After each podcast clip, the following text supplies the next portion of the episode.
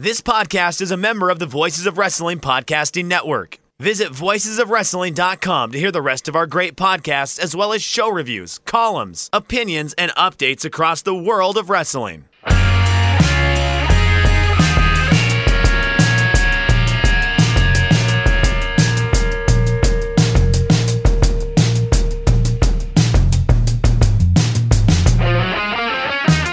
Shake Them Ropes, episode 375. Jeff Hawkins, Chris Novembrino back in the usual place to talk all things WWE, Q3, Saudi Arabia, shows, shows, shows. Maybe we'll get some NWA and AEW in there just to just to ha- be like a sorbet to cleanse the palate a bit. Support from Shake Them Ropes this week coming from Manscaped, number one in men's below the belt grooming. Manscaped offers precision engineered tools for your family jewels. Get 20% off your order and free shipping using the code Shake Ropes. We'll be doing a hard sell later because we want that sponsorship ducats in our bank account so that we can keep doing this show. Ain't too proud to beg, sweet darling. Please don't leave. Don't you go. Chris, it's been an interesting day, interesting week in the world of the Federation, as I like to call it.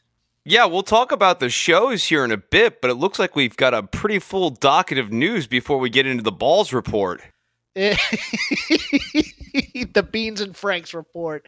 For those of you with kids, we will give adequate earmuff protection before the hard read. Yeah, you're going to probably want that for that segment. Uh, yeah, I yeah, think so. yeah. I think so. I, it was, I would suspect so. I, I can't imagine getting through that reading a child friendly way. No, no, you're gonna want it's, your it's for that nudity, one. but it's tasteful nudity. And I know there's at least one guy who listens to this show in his car with his kids, and it's always that guy I'm worried about the most when somebody drops like a f bomb or something. I'm more worried about tainting Cody's virginal ears. I don't want him to grow up bad. Oh my goodness. So, in conjunction with the Saudi Arabia show, Q3 reports and the stock plummets. I stopped listening after George Barrios said, Oh, this new network interface, people are very happy with it. I just went, No, no, I'm out. It's going to be a BS call on so many levels. Yeah, I, I mean, I think the stock price has always been artificially high, and there's been this lingering question, at least for me, ever since this went from being a $16 stock to a $32 stock to a nearly $100 stock.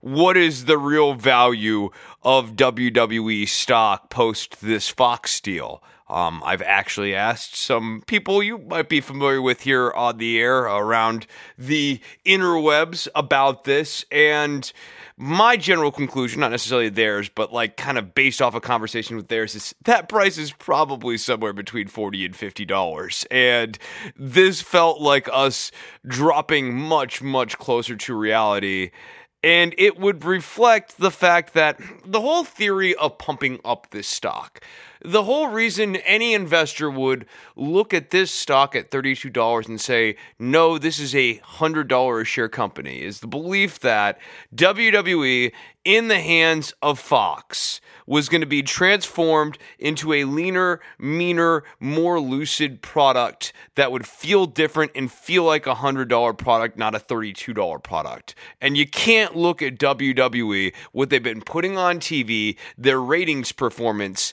and see anything that supports that narrative. And that's why I think this stock is dropping. the the great lie right now about WWE is that they are an entertainment company that can be all things to all people and that their product is malleable enough where they can craft it for certain audiences and still be WWE. When the fact is no Oh, matter they what tell that au- lie all the time to everyone, aud- too. no matter well if you look uh, this is to your point though to your point yeah. uh, the Fox show is Vince's vision of WWE. It's the same vision it's had for 20 some odd years. Vince's vision of the big Saudi Arabia show is the same WWE product, there, uh, with the exception that Mansoor gets a win here and there. There's nothing different about this product, dependent on the audience. Because his, because remember he's always thought his product is superior to that wrestling stuff. So you know, I I kind of view everything. I, I stopped listening to investor calls because it was just one of those things where it's like, I don't want to be lied to. I just don't want to be lied to anymore. Good luck with all that. So in Saudi Arabia, we have a new Universal Champion, the Fiend Bray Wyatt. Um, quick note: neither of us have watched this show because it happened during the day, and we both have jobs. And I was waiting to hear what was worth watching, and there were some interesting choices on this show, Chris. Uh, yeah, give me the report because you know that I, I don't watch for different reasons, but I, I am interested in at least knowing what happened, and at some point I would have to know. So, so the payoff to Monday's angle with Humberto Carrillo, um, getting beat by AJ Styles as he won a battle royal and got beat again by AJ Styles. Mm. The Fiend is the new Universal Champion, beating Seth Rollins. Interesting. Cain Velasquez lost in two minutes and ten seconds. You know what's great about that is you, you could see that all on Twitter because the Twitter video upload length is two minutes and twenty seconds, and that fit into the Twitter video length. So I actually saw that match. I am not sure if this is a waste of Cain Velasquez or if this is Cain Velasquez doing some of the greatest pro wrestling ever in terms of getting paid a lot of money to do two minutes worth of work and to get out of there. I think it works good for him, and it works bad for them. Yeah, I mean they built him up, and I guess they just don't see much, or they're or they're telling people are gonna go, Jeff. They're telling a story. Remember the Frank Mir Brock Lesnar thing, where Cain gets beat real quick, and then he comes back and later has a long wrestling match with Brock. I, I, you know, I just go, if that's a story you're gonna tell, why not give Cain the first win? I I, I, get it. do I just- actually think there's something to that. I think what we're building to is now Rey is going to teach Cain Velasquez that in a wrestling ring you have to learn how to wrestle. And Yeah. we're gonna get into him doing. I- I- I he, guess I he can do a. Hurricanrana, right? Like I, I've heard that. Yeah. Yeah, he, he. So I could see him learning the six one nine and learning like the Hurricanrana, and and Rey teaches him stuff, and it- it's You're the son I never had. He's gonna make him Dominic, and then Dominic will turn heel on him, and then. oh, oh, Cain! I wish you were my son instead of this. Instead of Dominic. Oh, why, Dominic? Why can't you be more like Cain Velasquez, dominant UFC fighter who kills people with his bare hands? Why can't you be more like that? It's like being Jesus's little brother. it's a tough gig. It's a tough gig. and the War Raiders suffered their first loss in this tag team turmoil thing to the OC. So the best tag team in the world is Gallows and Anderson. Okay. Cool. I guess. Uh Mansoor won. Uh surprise attraction. Uh Lacey Evans and Natalya wrestled and it meant a lot to both of them because they were crying after the match and the historicalness of it all. And you know, Stephanie McMahon will probably get the Nobel Peace Prize or something for it. It's just, I'm like, I get it. I just, I don't buy into the look how historical we're being right now aspect of it. And if you're gonna, oh, if you want- if you wanna do 20th that- century. Yeah, I mean, I, I, Natty is not the person I put in that spot. Even though it's like, oh, it's it's it's lifetime achievement award every time for Natty, and I, I like Natty. I don't love Natty wrestling. Lacey Evans, you know, I think Lacey Evans is a smart choice because if crap went down, she'd be the one woman who could fight her way out of it. So I'm fine with that. Uh, it- It's a show. It's a mini WrestleMania. Uh, oh, Tyson Fury beat uh, Braun by countout when he knocked him out and and Braun couldn't get up. Good way to protect Braun. I think Tyson Fury should win that to maintain his aura. There's no way he should lose to a WWE guy. You know, it's a show. I may go back and watch it this weekend when I have downtime and I'm cleaning the house, but it's nothing nothing for me worth seeing, but I'll be interested in seeing the follow up on SmackDown on Friday. What did our boy Mansoor do at this show? Beat Cesaro. Okay, that's right. All right, how they was put him in a match with Cesaro, which you know you knew Cesaro was there to make him look great, and that's what he's good at. I, I don't I didn't get any I didn't read any opinions of the uh, of the match, but I don't have any problem with that. you know, everybody was like, "Oh man, Mansoor's just gonna go there to get the cheap hometown win." Yeah, Good. duh. That's Do you see what they do to Bayley every time not they're the, the problem with the show. Yeah, that's Yeah. classic wrestling. You run in Birmingham and you give the Birmingham hometown boy a, a win. I, I remember one time Steve Austin was talking about when he was wrestling Bobby Eaton in the 90s in WCW. So Bobby Eaton on his way down, Austin on his way up, and they were wrestling in Alabama. And that night, Austin let Bobby Eaton win, and they specifically kind of flipped it up and made sure to give Austin the heat back at the next show or whatever. But they did it specifically because they knew it was going to be such a pop in that hometown. Like that's time tested. And and you know what? That arena that they have this thing at, when it's full and it makes noise, is you know I, I got no problem with that. I mean, oh, it ruins the purity of this. And look what they're doing to Cesaro. Who Alex Palowski, my friend from Fightful, just had a huge meltdown when this was announced. I was like, dude, what do you think Cesaro is there for? They're never going to do anything with Cesaro. I, I don't understand why people are still in this 2013 mindset of push Cesaro. We're just unfortunately very past that. Yeah, it's unfortunate, but I mean, and I got no problem I, I with that. I don't mean, like it. I, they should they should have done more with this guy, but we are where we are. Yeah. Um, a lot of news coming out of NXT. Um, I guess there was a report that NXT talent were not getting TV uh bump ups in their uh Sorry, I'm having a bit of a buzzing issue over here. Um, were did not get a raise in pay, I guess, or at least what they were told they were going to get. So yeah, I, my understanding is that they were promised a raise, and that raise is not coming through. And this is at a very inopportune time, considering the other news cycle that they're in. Um, further to that, uh, it was oh by the way, it was announced at the uh, at the Saudi Arabia show. NXT will be part of the Survivor Series matches, possible three way dances, I guess, amongst the brands. I don't think that helps NXT. I think right now what WWE really needs to do is have that hard wall between NXT and what they're doing on Raw and SmackDown. Yeah, I I just see them as you know losing a bunch of matches to you know placate the main roster, quote unquote. Even though NXT is now a uh, now a main roster show. And that makes it even more of a mistake because it's the undisputed era. So like you've been booking the undisputeds very strong down there. Now they're going to go up on Survivor Series and presumably lose all of those matches. Maybe Roddy comes back with the Intercontinental title? Well, I, I don't think they're going to be doing title changes. I don't think they'll be for belts. Oh, I okay. think it's so just gonna be like are just- exhibitions. Just, exhibitions. You know that usual. Oh, it's a one night of the year. All the brands get. You know, hey, did we just get rid of the wild card that had all this? But um, no, they have another issue, and it, it's going to be a big one because this show is November twenty fourth, two thousand nineteen, in Rosemont, Illinois. The night before will be the NXT Takeover event, which will be War Games, which we'll talk about a little bit later. Also in Rosemont, Illinois. You know what happens next week, Chris?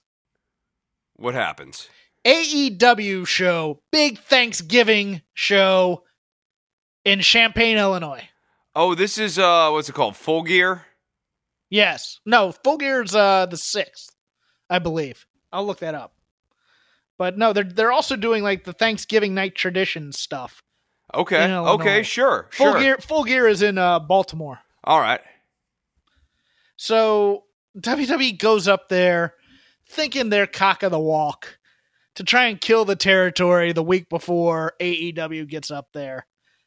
I think it's dangerous, man. I, I do. Yeah, I think AEW as a live event right now, if you are part of the online audience, which would be described as a person who is listening to this podcast or other podcasts on this network, perhaps has a Twitter account for wrestling or a Twitter account that discusses wrestling a fair amount.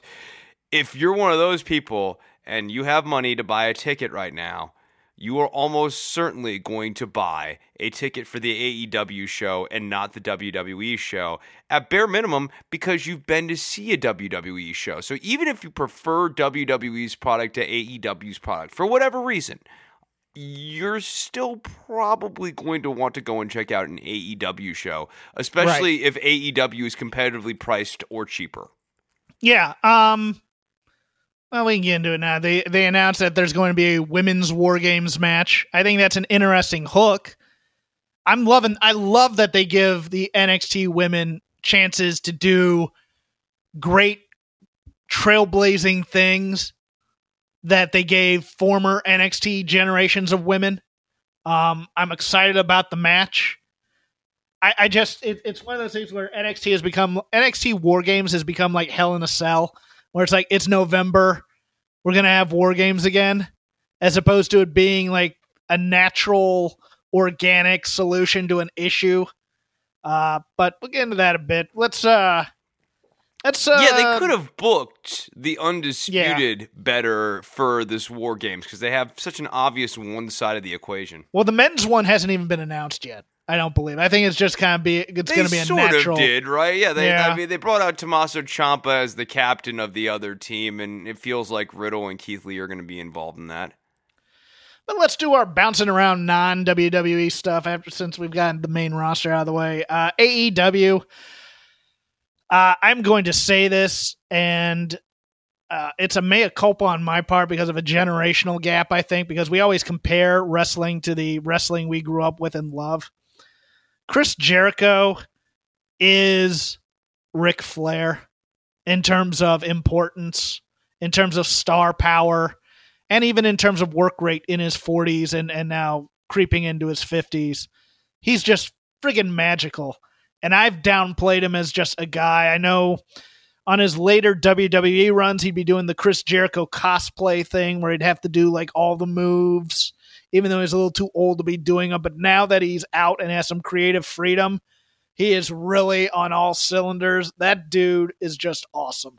So I'm in a little bit different place than you on this. I okay. think that he is better and star powery, maybe even to I don't want to say flairish levels, but a world champion, heel world champion level, absolutely, right now on the microphone and with his character.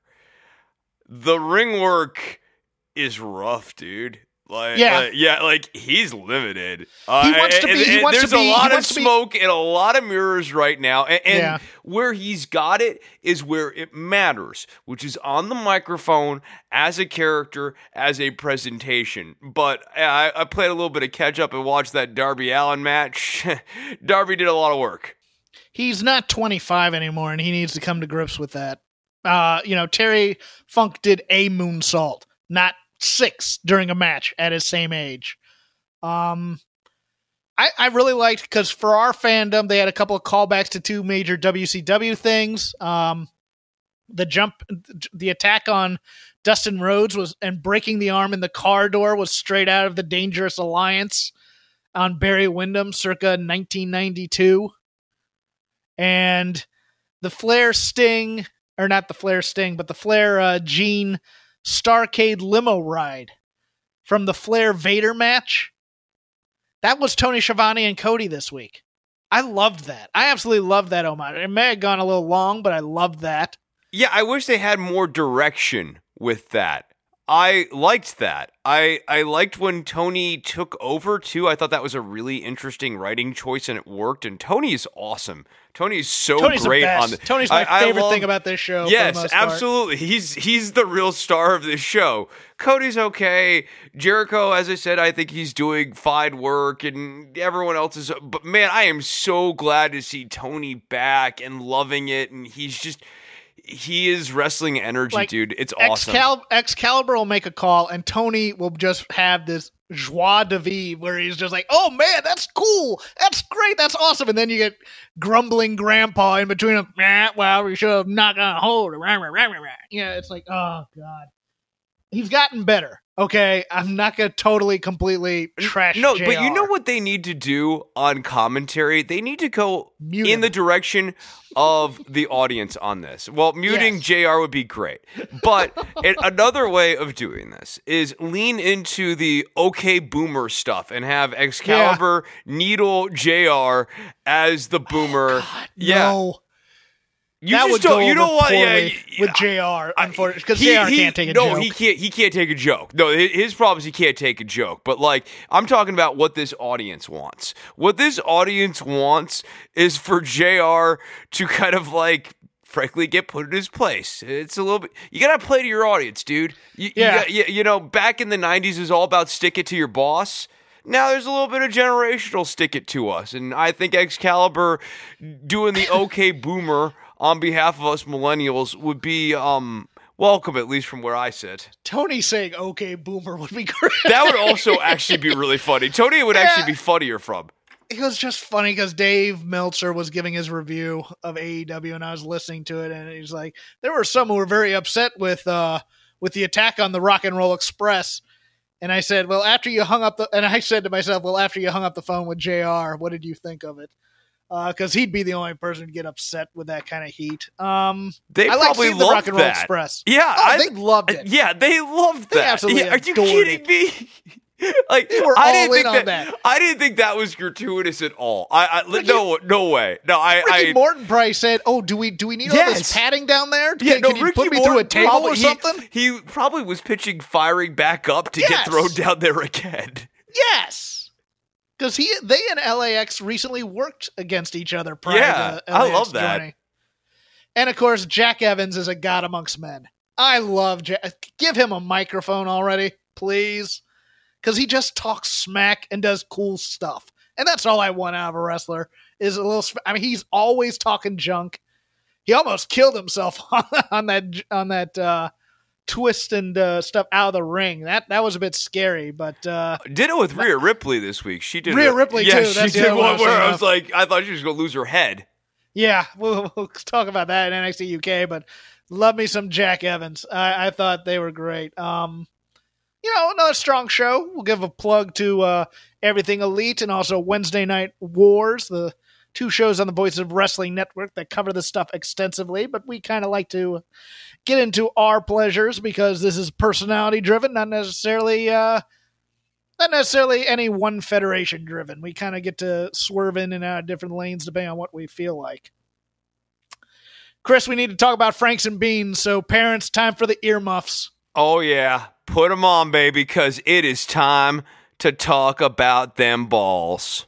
I I learned about grooming kind of through mistakes, things like that, because I, as I entered my twenties, started losing my hair on my head. It started growing out of every other part of my body, like a. I, I was like cousin it from the neck down, and like Uncle Fester from the neck up, and you know, once I started dating, which is also a little bit later in life, luckily I had some very forgiving partners who would be like, dude, you need to like trim this and do that. You know, you can't have the hanging gardens of Babylon on the sack. You know, you, you, the the chest hair needs to be well groomed and things like that. But especially for below the waist, particularly where- below the waist, right? Like no, no woman, waist. no, no woman. Yeah, they're not. They're not. They if don't you want are that. trusting your most sensitive parts to somebody else and you want them to go into that area, that thing better be clean. That thing better be, you know, spick and span, washed, smelling like roses, whatever, because probably gonna have to reciprocate on the same end. And you don't want to necessarily want to go down to a rainforest either. So, you know, it's it's. You I would say just- shave unto others as you would have them shave unto you, but that's not actually the way shaving works. So you should shave yourself like you'd want someone else to shave themselves. and it's dangerous. Okay, it's sensitive parts down there, and this is where Manscaped This is risky comes business. in. Risky business, baby. You know, the lawnmower 2.0, way better than the original lawnmower. It Dude, this thing's it- awesome. I, like, It I pulled this thing out of the box last night, and, and I'm sure, guys, you have some sort of gimmick at this point right now to kind of, you know, take care of that, right? You're, you're pulling out some pair of shears, or maybe you've got the guard on a race, and you're like, okay, this is this is working fine. Why would I need, dude, bro? Once you try the lawnmower 2.0, like I was like, oh, It's waterproof. I can take it in the shower after charging it, which is awesome. and it has a charge. It, it, they improved the charge. I, I had one of the original lawnmowers. Uh, you know, just to give a plug here, I don't need free product to plug your stuff. I just need to trust it. And it, this thing would not hold a charge. It was like 15 minutes at first, but you know, battery life dies over repeating use. But this new lawnmower 2.0 now has 60 minutes on one charge. So you can like shave more than once. If you forget and you have like a last minute hot date, you can shave down there and stuff. Uh, in more addition, importantly, you can just get more uses out of yeah, the more. battery. u- That's what yeah. I meant. More yeah. uses. But I mean, they, they, I mean, they have the reviver, which is the ball toner, which is very kind of tingly, and you're like, whoo, whoo, like that. You know, after you, after you shave, they have some deodorant you can use. Uh, you like the body wash? Yeah, I like the body wash. It, okay, so the body wash is pH balanced. Uh, a few years ago, we discovered that I have some sort of fairly serious skin condition that they at one point thought was an autoimmune disease, and they've kind of pinned down to a bunch of syndromes. One of them seems to be something about pH balancing in the skin. And, and, as such, not to labor you with these stories or give you like horrible images of skin sloughing off my face, although that has happened. Um, one of the things I have learned is that I'm very particular about soaps. And, and you know, I mean, I think if you've tried different soaps, you've probably had this experience too, where some dry out your skin and others not so much, or maybe feel a little bit oily. Like that for me, having the right one makes a big difference. And so we got some of this, and I was like, all right, let's see it. I, I took a little pump out of it. I kind of washed it around my hand. It felt right. I did it on my face, and like it was calming, dude. Um, it smells good too. I, I like. I like it. It's got kind of like a cologne smell to it. But this is actually a legit pH balanced soap. And so, if you were someone like me who was probably fairly far on the spectrum of people with like sensitive skin needs and that sort of thing, this soap works great for you. And if you're like an average person too, this is also a very good soap. Uh, I like this product a lot. So right now, you guys are probably either saying, "All right, we've heard enough. Tell us where to get it," or wondering, "Oh, Jeff, where can we go to get rid of the tumbleweeds between our legs?" I don't know. I think they want a little bit of undercarriage technique from old Novi here before we get to the promo code. Okay, fi- okay, fine. We gotta we gotta move along. Fine, give them the promo code. Save some for later. That's true. we uh, got other plugs. Yes, to get yours, go to manscaped.com and use the promo code Shake Ropes, all one word, S H A K S H A K E R O P E S. Again, go to manscaped.com, use promo code Shake Ropes.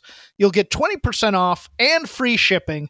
That's manscaped.com. Use the promo code Shake Ropes. We thank them for sponsoring this week.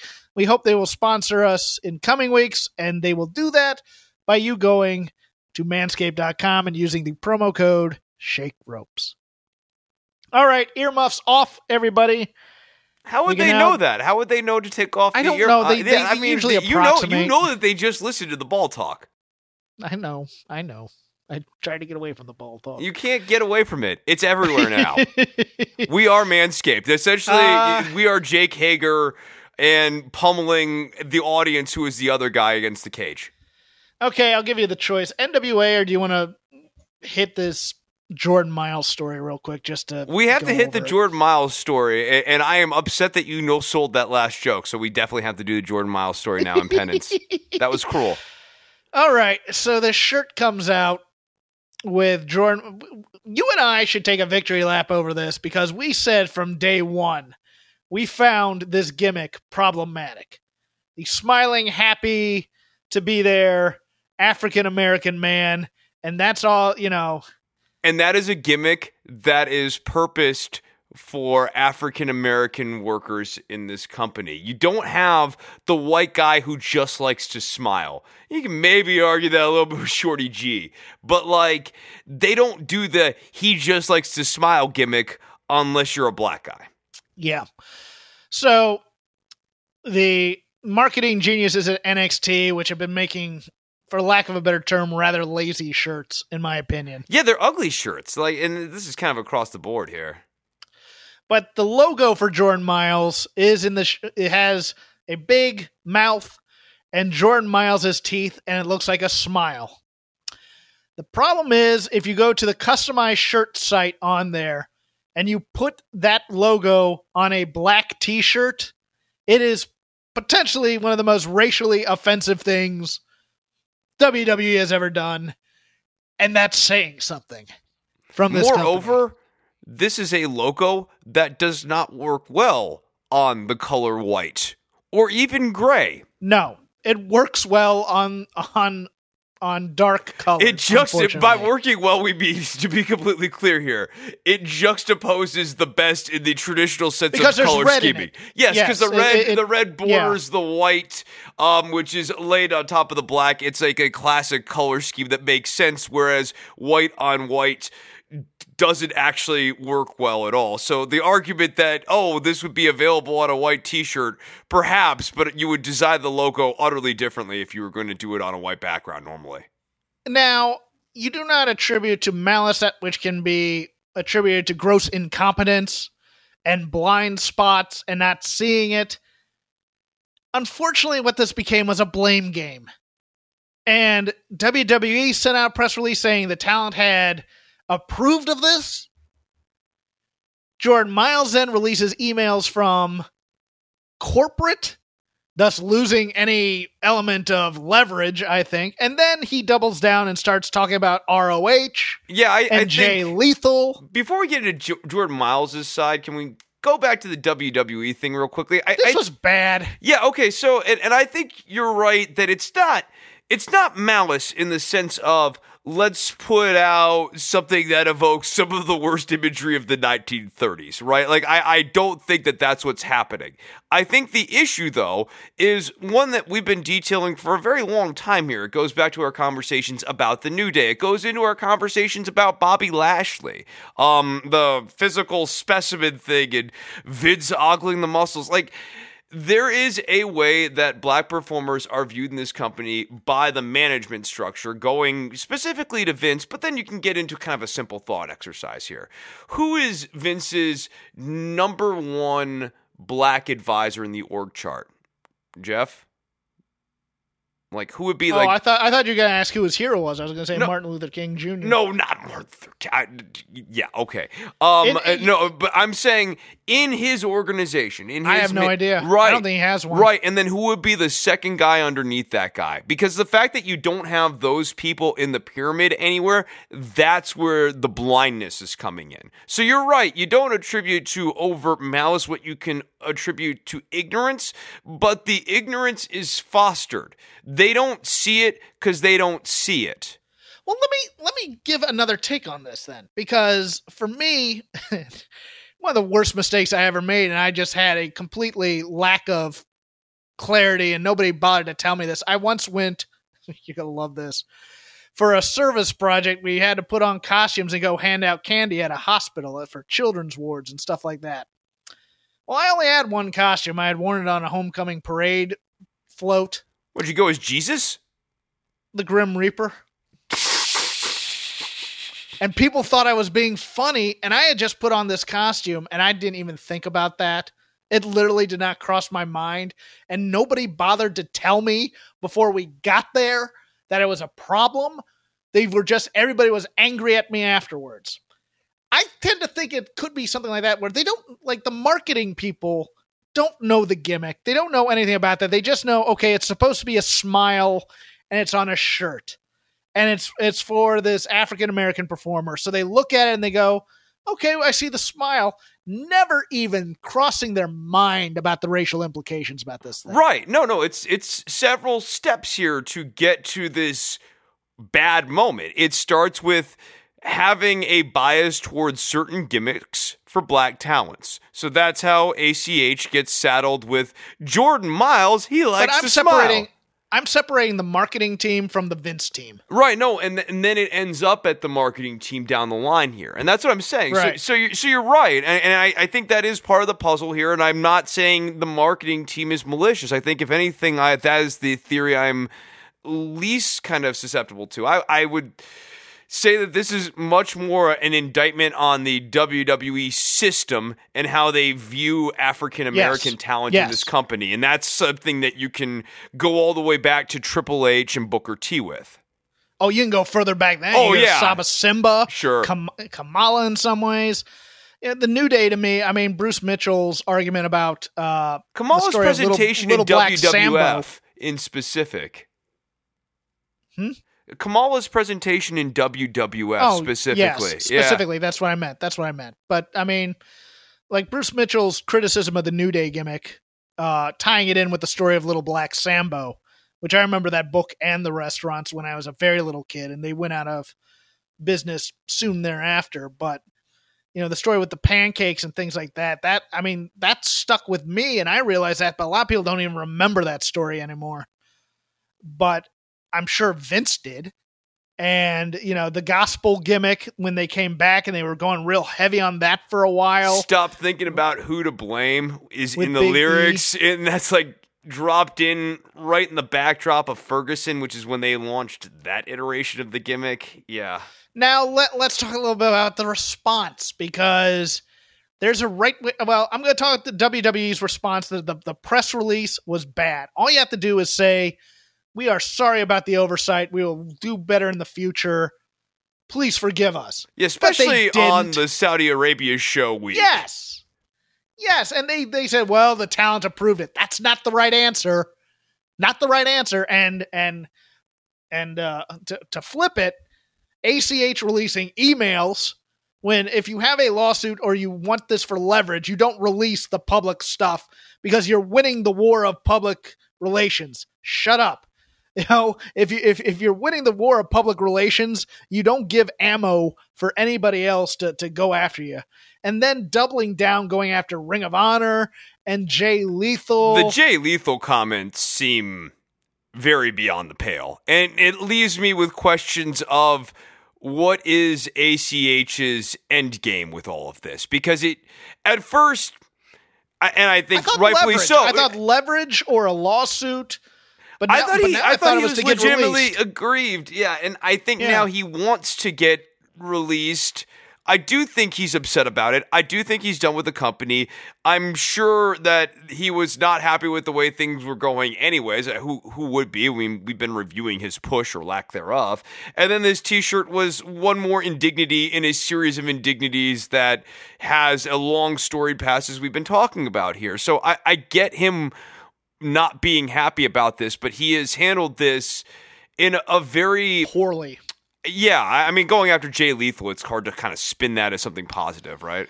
And and then yeah, and then his apology was, "I'm sorry, but," and you know, then you, you know, I was angry. I was this. I was. I'm like, just just say, you know, giving excuses for the anger and stuff. All you have to do is say, "I'm sorry. I was angry. I said some dumb things. It won't happen." Trying to then explain it away doesn't make you look any better when you've said something stupid. It feels like he's hiding something. Why can't anybody? He's hiding. he's hiding the ball a little bit on what his end game is on this, and I Yes. think if he was transparent about what he wants, you and I and eighty-five to ninety-five percent of the commentariat and the wrestling fan base would be completely on board with it and go, "Yeah, no, dude, the T-shirt was bullshit. Pardon my French, and you should want out of this company, and you should want whatever, and we want better things for you, and no more indignities like this." But the way he's doing this, it makes you go, "Okay." what is ACH trying to work me on here? Can everybody in the world practice this? I'm sorry. I made a mistake. I'll try to do better and then walk away. Just walk away. Stop trying to explain it. Try stop trying to spin the bad part of it because the bad part's always going to be there. Just, don't what about to something else and say we need to to have something yeah else. mutual accountability for all things. my god between politics and sports and everything else it's i'm sorry here's a long screed about why what i did was actually correct and no no Or, or, yeah, that is bad, but also let us not forget about other things that have occurred. yes oh god no yes there, there was i'll talk about it off the air because there was one that was just knocked my socks You already know what I'm referring to. Continue on. i think i do Yeah. Um. Was it? Oh, we got past that. Let, let's do a little NWA before we hit NXT and NXT UK. Into the Um, fire. Can I just say, I'm always complaining about wrestling theme songs not being catchy and not having like a hookiness about them. Dude, that song is catchy. Like that. That when the first week I was like, okay, that's kind of a fun little throwback theme. Week two, I was like, catching myself kind of like do do do, like kind of like humming the riff to myself. And then, like this week, that little opening acoustic guitar riff came in. I was like, I love this. It gave me like that little vibe of nostalgia. It's a well produced track, too, especially for that sort of vibe. I can't believe in the year 2019, I am excited about a song by the band Dokken.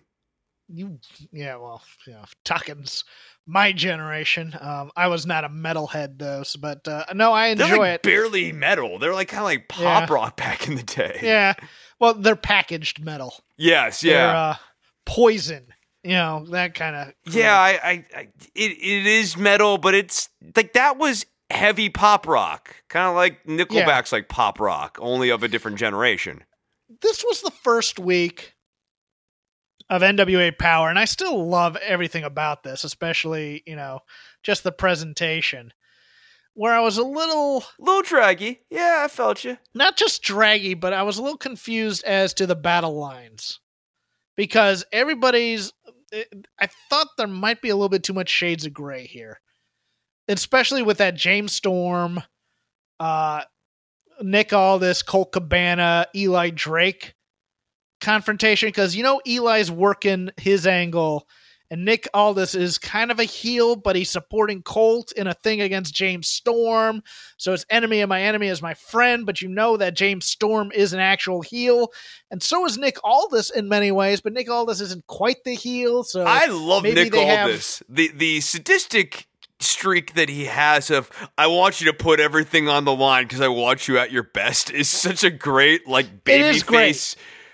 Fakeness. It- it's it's a great heel line, but it's for James Storm, who's a heel, and you're kind of like, he? okay, you, he he is he, he teamed is with Wild Card in the six man, yes, right, he's a heel. right. Uh, yeah, I know. I, I mean, I'm with See, you. like I, said, I, don't like. lines. I don't like the wild card inclusion. Although it makes sense, but yeah, I, I like Colt has been antagonizing James Storm, and James Storm is surly, but has not actually been doing anything particularly heelish or really beating up on baby faces. He has been in a tussle with Josephus. Colt Cabana came out last week and tried to make fun of James Storm, and James Storm, I mean, we're in the South here. James Storm stood his ground. Like, uh, you know, I, I don't actually see that as like a heelish sort of thing. And he still But has. all this, all this came out and said, "Attaboy, Colt, you know I support you and everything." And Colt Right. took that genuinely. So I was kind of like, "Okay, what's this?" So it was just some blurred line stuff. Um, I don't hate it, but I need a little more Yeah. resolution, and I want to know.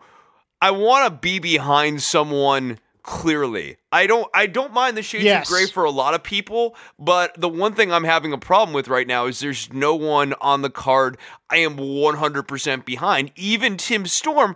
I like Tim Storm, but they keep showing me that low blow, and I go, hmm. I don't like the fact that when his back was against the wall, he went low.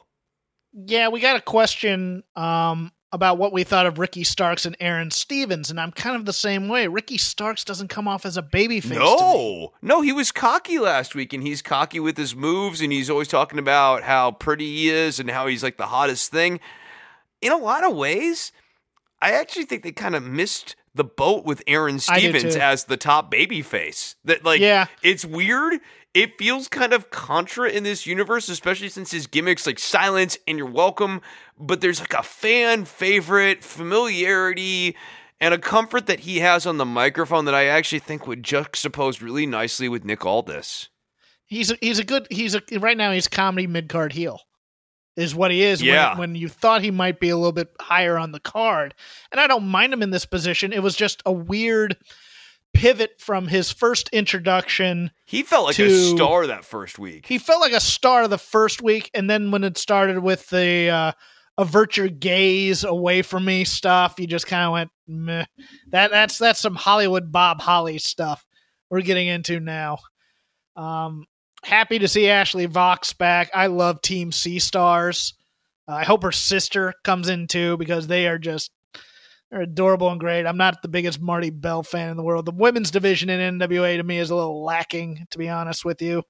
Uh, although Thunder Rosa is kind of a welcome addition. I am really excited to see Thunder Rosa do her thing. I think, frankly, the sooner they can get the belt on her, the better. Yeah, yeah. I think that would probably be the improvement in the division. Here was my. Here.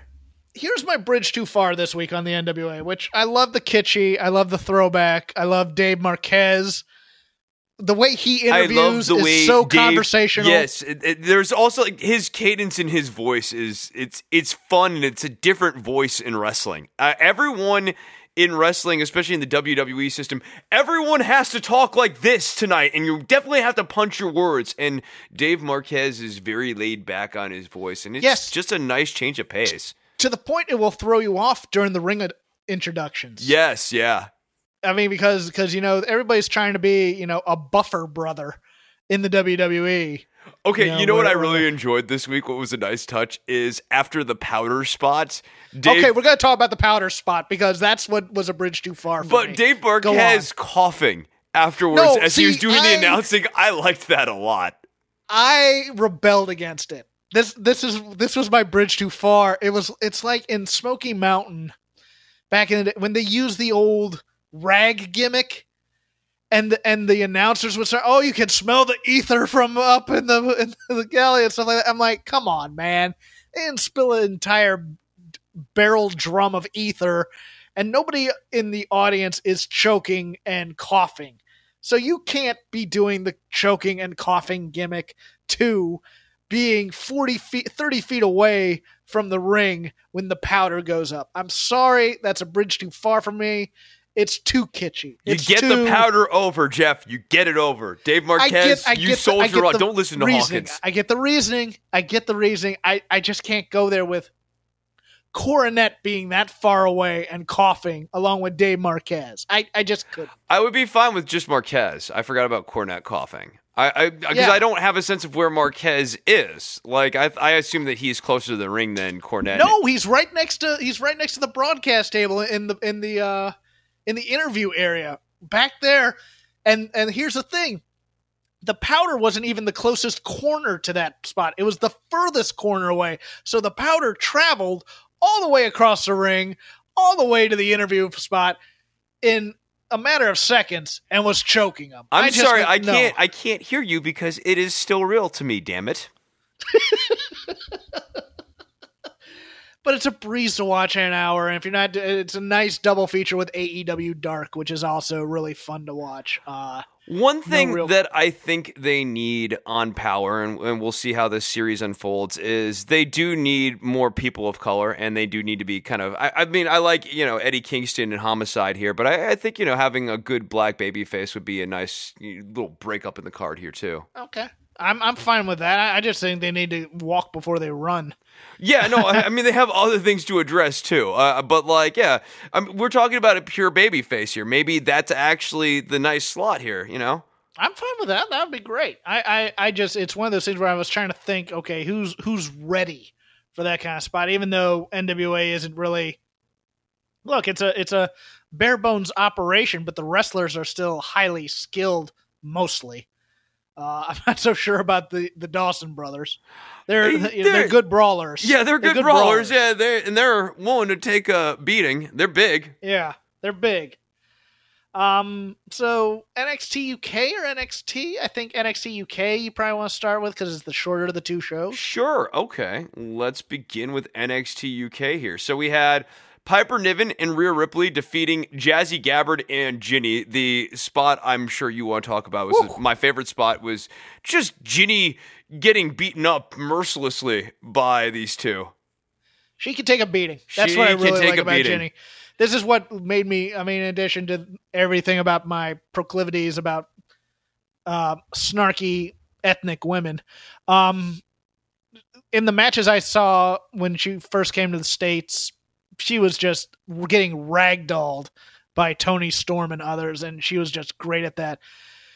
Rhea Ripley almost died. And to me, it's a little bit of knowing what you can do and can't do. And as should opposed do to I'm going to try this. do. Should do. Yeah, I don't want to see her doing that every week. I want to see her doing that in a big match and maybe trying it and hopefully hitting it and then putting it away for a while. But in an under not want- 10 minute opener match on NXT No, UK, exactly. why are you doing that spot? She did that in War Games, I'd be fine with it. Doing it here against Jinny and Jazzy, not so much. Kind of interesting they got the uh, pin on Jazzy. Yeah, I'm- they I don't have the same vision for Jazzy Gabert That we did originally, or yeah, that we do. Yeah, or it or changed. it's changed. I, I don't know which, but I think plans may have changed. Maybe maybe Jazzy's finishing up. Maybe they're going to put her over on uh, NXT in the states and have her come in because she was over like Rover with the uh, Full Sail crowd. that is That true. could that could be happening. Um, okay.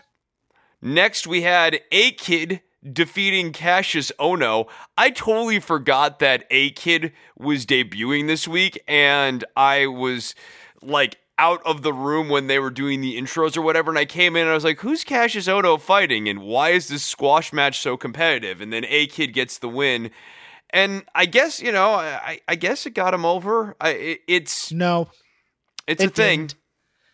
It didn't. He he gets I beat up. He gets he got beat by up too much. Same here. And then Tyler Bate comes out, makes the save, and oh, the star's giving him the rub. No, I I just I couldn't get behind it. I liked the match. Uh, you know, uh, Cassius Ohno's fantastic as usual. Love the way he started with "Who are you?" kind of in the corner, like he wasn't even gonna fight him. He was just like, "Why should I come out and fight you?" You know, I liked that. Um, for some reason, I loved Tom Phillips and uh, Nigel here, with Phillips going, "Oh, good, an American on the show." so yes, the jingoism is strong, even even outside of the U.S.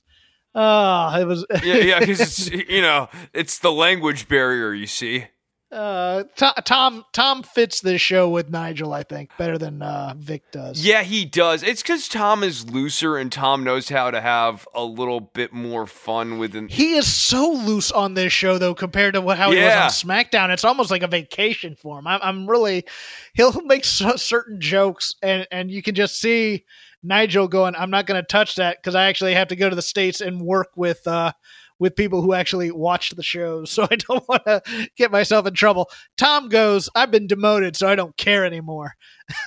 and it, it's almost refreshing. Let's see how long that lasts. Yeah, yeah, it's interesting. I liked Killer Kelly's little promo backstage here.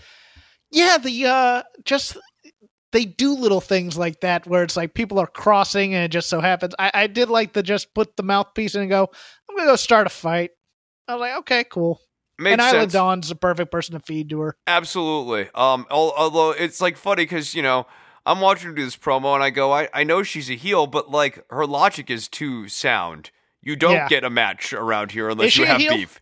I, I I think so. yeah it's so weird because i didn't realize it's been four months i thought was she the one who sold out xia brookside to jazzy Yes. Or am I thinking of yeah. somebody Yeah, else? yeah, Okay. she did. Yeah, she did. So yeah, I mean, she's been operating mostly as a heel and only ever as like like a slight baby face or slightly Yeah. baby face-ish. Yeah. yeah no it, but it's also you know cool to occasionally give baby face or heels a human side as opposed to you know mustache twirling Mm, crazy thought. Joseph Conners had another match against a debuting guy again. Well, he he didn't debut. He debuted during that UK title tournament or one of the tournaments here, and he's now coming back. Yeah, back, in early just- 2017. It's late I just don't 2019. Was it Big Wave uh, Yes. Johnson? Whatever. I forgot his first name, but yeah, Joseph. Roy Johnson. Why do you debut people just to lose? Especially to Joseph Conners. Why is Joseph Conners on a super push? Is this? I blame you. I think that they're doing this to troll us. Fight me? Yeah, no, it's it's mainly because of you. I, of course, have been very um, measured in my commentary on Joseph Conners. No, they take they take my good ideas like Alexander Wolfe and this old and and uh you know what he's been doing backstage, which is a promo that I thought was pretty good. But yeah, I just uh, They're my- doing the- this to spite you, but it's punishing me, and it's really unfair. And I think you owe me an apology. No, the best part of this is Nigel yelling at Joseph Conners, "You're doing great," because nobody knew who Joseph Conners was talking to. Yeah, I, I, I did actually enjoy Nigel engaging with Joseph Conners, but I do not understand why this Adam Rose Team this knockoff. guy with Shane Thorne already. Team him with Shane Thorne, so nobody knows who either of them are. Stop pushing this Adam Rose knockoff on me. They'll be they'll be they'll be the new Blake and Murphy. Which one's which? But we okay. Uh, Kay Lee Ray came out like Joseph Conners didn't even really get to suck in his victory. He actually got to watch a little bit of Kay Lee Ray's Titantron come on as she came out, and then she came in and cut a promo. I actually liked the promo. I thought it was fun. She does the bad verbiage very well, and her accent helps. Yeah. because her accent is awesome. Because she she drops certain consonants and stuff because of the Scottish accent. Scottish. Um, yeah, no, I thought she was great. She buried Toni Storm, who I believe is going to be. I think she'll probably end up being on this next NXT regular takeover in some fashion, if not Mia Yim as part of the War Games. But um, and then and then uh, went after Xia Brookside, who everybody every heel should be going after the plucky young babyface always. You know, to put the target on that cutie's back and just go after her. So I'm I'm fine with that. I thought that was pretty good. Gallus cut a promo outside of the arena. They talked about how it was- Dug this? Yeah, I like this. I thought this was good. I loved, and this goes to our conversation last week. I loved the framing that once Wolfgang stopped talking, they edged the camera over to just show the Coffey Brothers and talking about, yeah, talking about, you know, it's time for Joe to re debut and stuff. I thought that was kind of cool. They're kind of subtly hinting that Wolfgang's, you know, going to be edged out, but no, I love the feud with uh Imperium. This is cool with me. Yeah, I, I mean, I like I like that it's Gallus versus the world. They they hate everyone. Uh, and that's They're the jerks. They're, Yeah. they're the jerks everybody hates. Especially those Coffey brothers. Those guys are jerks. And then we had Jordan Devlin pinning Dave Mastiff. I liked this match. I thought that this was a pretty good chopping down the cherry tree match. I thought that Devlin needed to target a limb more during this match.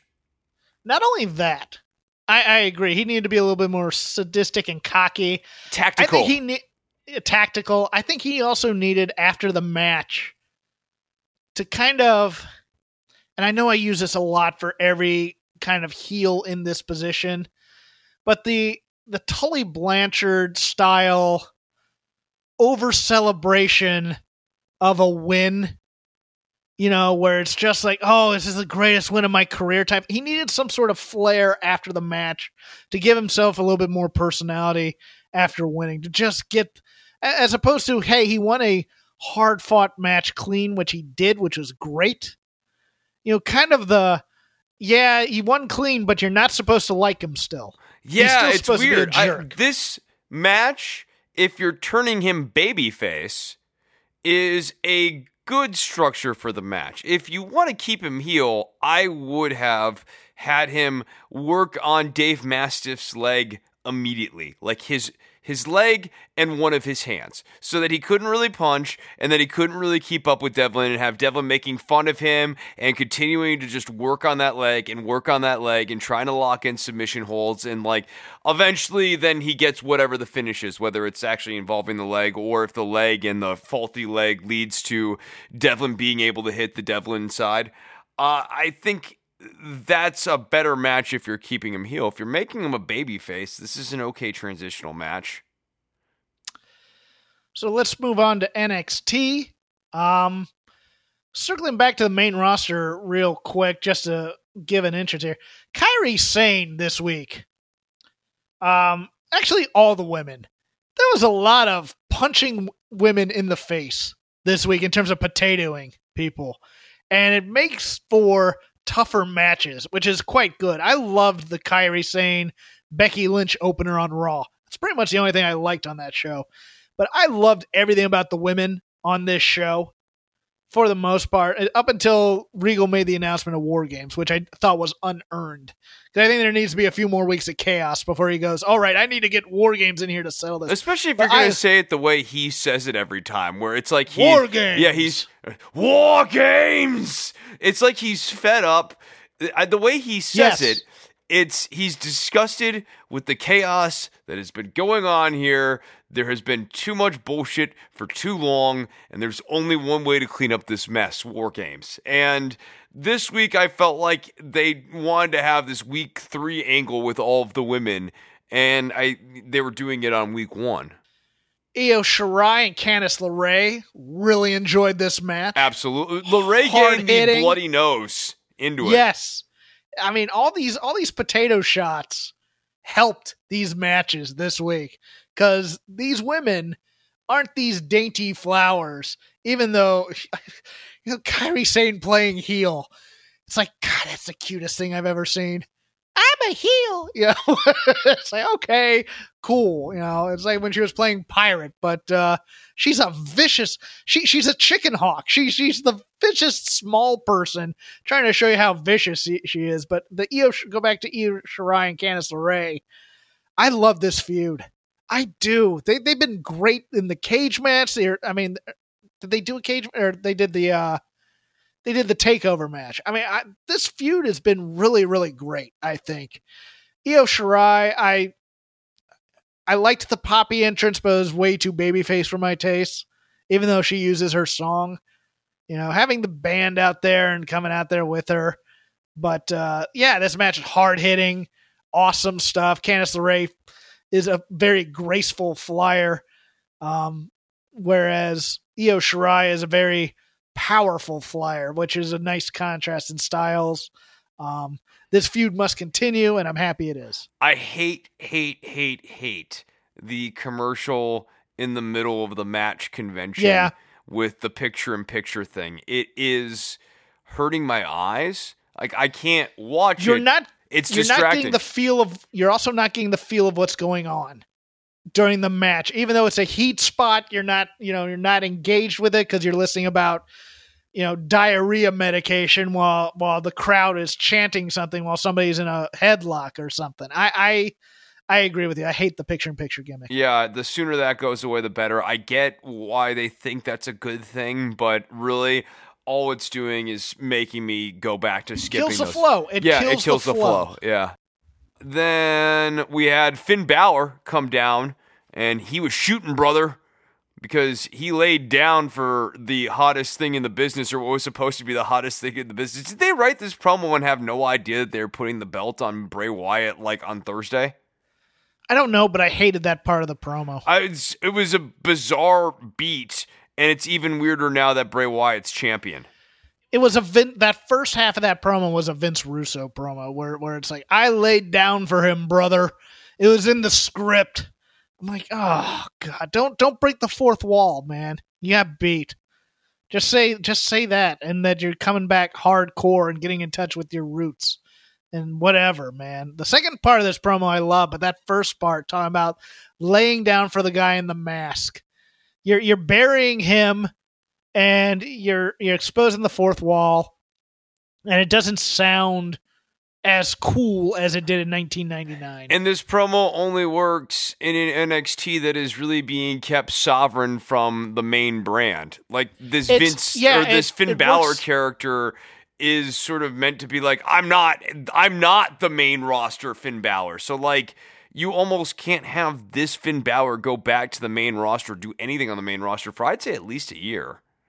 yeah it's meta commentary Finn Balor which I don't I don't want I just No, want and they don't be- have the discipline to pull it off anyways. I want to be, I mean look go back to the Prince Devitt character and and draw on that a bit more uh, that's that's what people want I think So- I think we're getting a little bit more of that. He did he even said Prince somewhere in here. Yeah. Yeah, so I I think we're getting have more him change his name have him change his name from Finn Balor like they did on his intro he's going back to Prince Devitt I'd be cool with that. as a bad guy I'd be cool with that too Then he went on. He talked about Johnny Gargano. I thought this part was good. Uh, I love. Yeah. I love No, the line. I'm gonna. Ma- I'm gonna make you Johnny watches wrestling. I was into that. Yeah. Then after that, we had a real who cares of NXT with Bronson Reed defeating Shane Thorne. Yeah, I liked it. I didn't love it. It got got Bronson Reed over Yeah, a bit. and I- that's paid off clearly on, the they- project they, were here. paying off on, but they were paying off vignettes from like three weeks ago that nobody remembers. Right, and I mean they they want the goodwill to still be there from when he lost to Matt Riddle a couple of weeks ago. Right. So you're trying to rebuild Right. the guy. I, that, that that's the other problem here is I, if he had had a win or even just a double count out against Matt Riddle that had resulted in them broing, that I think would put him in a better place than him beating Shane Thorne this week. Yeah, of the of the two quote unquote squash matches, this was my least favorite. Then we had the WWE Women's Tag Team Champions, the Kabuki Warriors, against Tegan Nox and Dakota Kai. So, I Go for it. love this match. I think Yes. that Asuka and Kairi are awesome. However, this match was booked horribly in the context of this crowd because there was absolutely no way you were ever going to get Tegan Nox and Dakota Kai over because this crowd was always going to treat Asuka and Kairi Sane as baby faces. It doesn't help that Asuka's kind of unhinged character likes to play into the audience and does it in a heelish way to get into the head of the baby face, but the way that she does it still has the result of fostering the crowd reaction even more, thus inverting the babyface heel dynamic even further on this fledgling tag team of Tegan Nox and Dakota Kai, who I don't think got anywhere near the amount of offense that they needed to get during this match. I'm fine with the Kabuki Warriors cheating and doing the mist, but the Kabuki Warriors were also driving the car for most of this match, and it should have been completely the other way around. It should have been Tegan Nox and Dakota Kai chasing the Kabuki Warriors, Asuka having to regroup Kairi Sane, Asuka and Kairi only momentarily thinking they're in control of this match, and Team Kick is taking him to the limit, so Asuka's finally like, all right, Kairi, step aside, mist time, and hits her with the mist, and that's how they get out of this match. Instead, it really felt like Tegan Nox and Dakota Kai got played.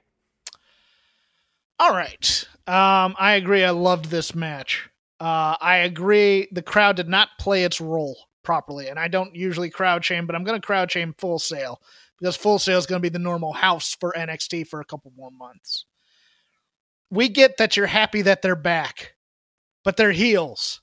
Play your role. Boo them after you say welcome back after the chant. Just boo them because because they need that to succeed. Otherwise, you're going to turn them babyface, and they're not going to know what to do with them. Plus, So they're also role, the visitors. Th- these are the Yes. WWE Women's Tag Team Champions. They're not the NXT Women's Tag Team Champions. Yes. That said, that promo video for the Kabuki Warriors before the match did more for the Kabuki Warriors in that entire main roster run that they've had up there. That thing was awesome. It made them hard hitting. It made them killers. It, it was it was like a promo music video that they used to do back in the territory days to hype people. It was all of their highlights, and it was awesome as hell. And I, I just watched it. I went, holy crap, now I want to see them kill somebody. And that's what you want out of that crew. Let's give some love to Tegan Nox and and and Dakota Kai. Um, Tegan Nox is the person who should be getting the hot tag out of this. The interview that they had beforehand was great. This is one of the better Dakota Kai outings I think they've had. I just thought the heat segment went way too long on her. You got to justify the heels using the mist. And it, I, my big problem is that Asuka and Kairi didn't really ever feel like they were in any serious danger. Yes, yes, you never believe that they were going to win. If they had given Near falls? there were- Lots of near falls? Tegan Nox Well, and Dakota? no. no, I think so. No. I, n- not, hard hitting offense, more Yeah, hard hitting but offense tandem, from them because they maneuvers from the baby faces on Yes. on Kairi Sane getting into two counts. Asuka is having to keep bailing out Kairi Sane. Eventually, Asuka has to stop the bleeding and does it by doing the mist. There needs to be a reason for them to do the mist. Yes. No, I, I agree with that. I, I think there were a few segments where they got some nice offense in. I think there needed to be a little bit more. And yes, the double teams would have helped make them show that they are a cohesive team. What is Team Kick's finishing move? Yeah, exactly. And that's we, we mentioned this. They needed the squash match beforehand to, to do this. They they needed to kill somebody first. But the handling of the mist spot, I think, was the best that they've ever done with the handling of a mist spot for the most part.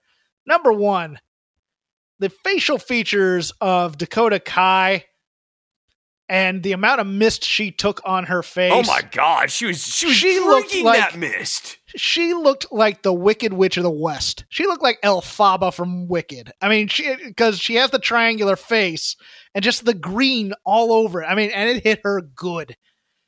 And she sold it like a million bucks because she fell forward as opposed to backwards, so the ref couldn't see it. Then the north south pin by Kairi Sane And the way that they called cover it the too. face. They called Yes. it and made sure to cover that. I love that. Now, the problem was as soon as she got up and Dakota Kai was asking for a towel, why doesn't the ref do something? I mean, I, I get that criticism, but for the mist spot itself, it was one of my favorite mist spots I've ever seen. There was a Muda one. I forget on who. I'm thinking Eddie Gil. Oh, it's the Eddie Gilbert Missy Hyatt one, which was just as good. But this one I really really liked as well. Um, the the the, the heat spot went a little long. It could cut a few minutes off of this, and they could have given Team Kick a bit more offense. But I loved this match. I loved.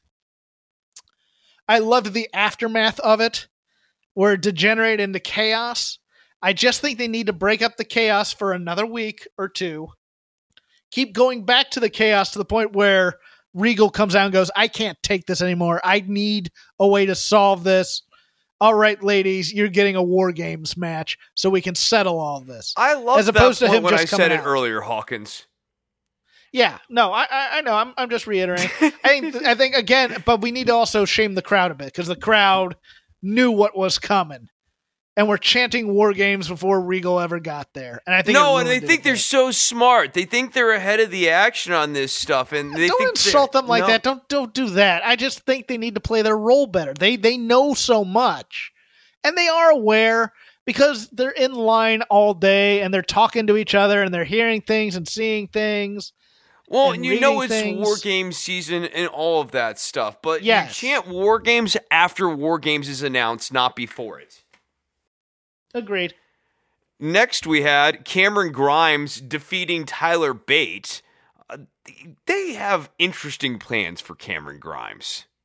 I don't think they have plans. I think they just put him in there to be a good wrestler, and they took two young guys, put them in there together, and said, you know, have a nice sprint. And it was pretty good. I thought. I, I loved watching these two together. Yeah, I agree.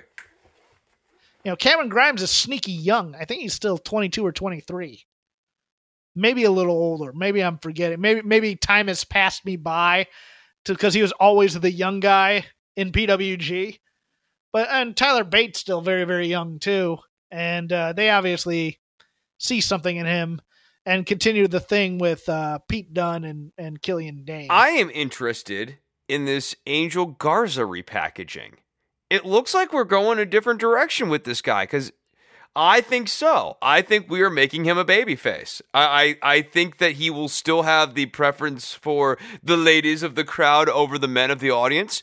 But this whole I want to do this for my family. I want to be like Uncle Hector. That is the tradition stuff. That reeks of babyfaceness. It does, and it and it was played beforehand when he was a babyface.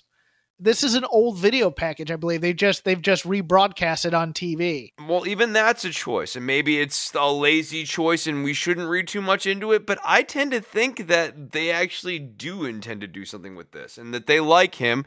They see him as a future talent. They should. yeah, I, I think so too. Yeah, I actually like him as the heel. To be honest with you, I think he's a little bit better playing. You know the the uh, Lothario who doesn't like men but will always take time for the women. but they might But like can re- you can Angel and you can- Humberto together, and they don't want to do the Angel Humberto feud yet.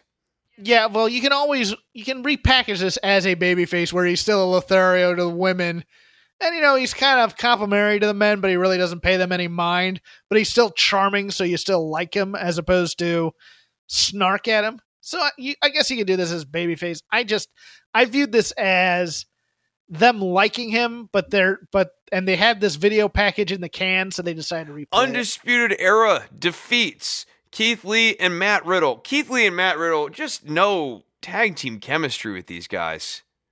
And- and- which is odd because I believe they were PWG Tag Team Champions. were they really? at one time? Wow. Yeah, let me let me take a look at that. I believe they were. Maybe I'm thinking Jeff Cobb. It was not. Riddle. It was not coming off in this match, dude. Yeah, but this is the best Keith Lee we've seen so far, I think, in, in NXT.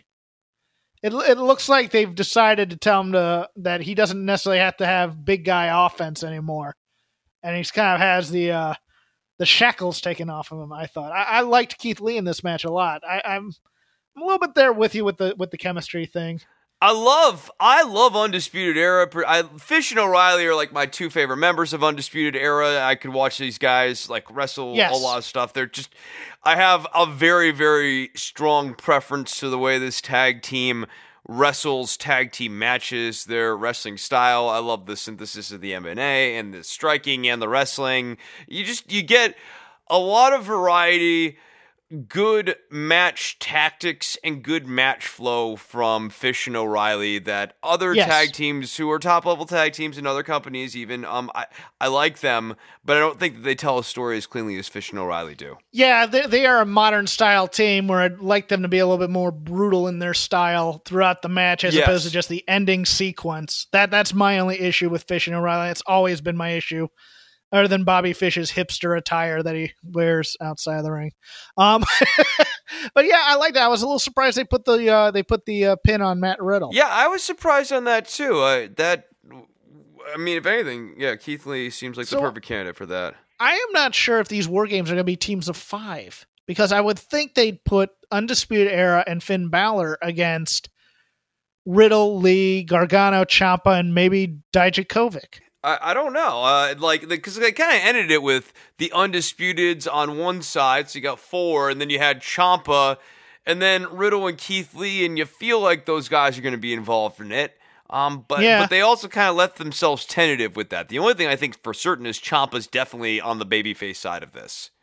Yeah, and they were teasing on social media that Dijakovic would be somehow involved in it. I don't know, but uh, yeah, I'm hoping they've uh, I'm hoping they've tweaked the style of the presentation of war games. That, that we'll get to that in the f- next few weeks. I I am not a fan of locking everybody in cages and releasing them one by one. I'm I'm really not. I just you know let's just let's just do war games, kids. We don't need the spectacle. We don't need to WWE it up. But um, a fun show. I thought. I thought both shows on Wednesday night were really great, even though they both got killed by the World Series.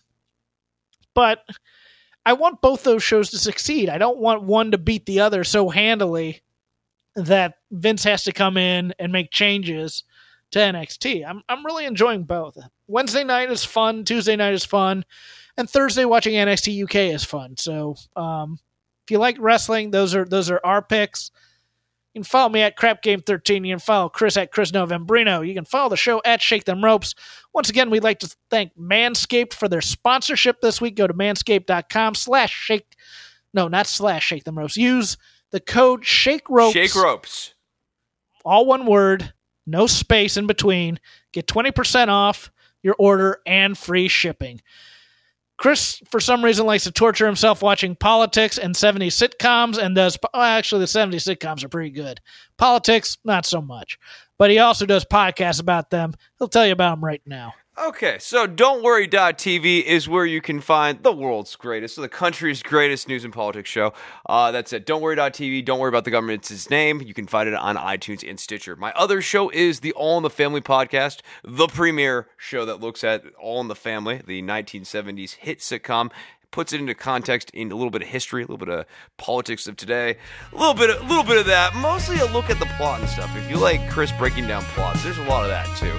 So you can check that out at allinthefamilypodcast.com. Chris plots is about plots. Wubba lubba dub dub.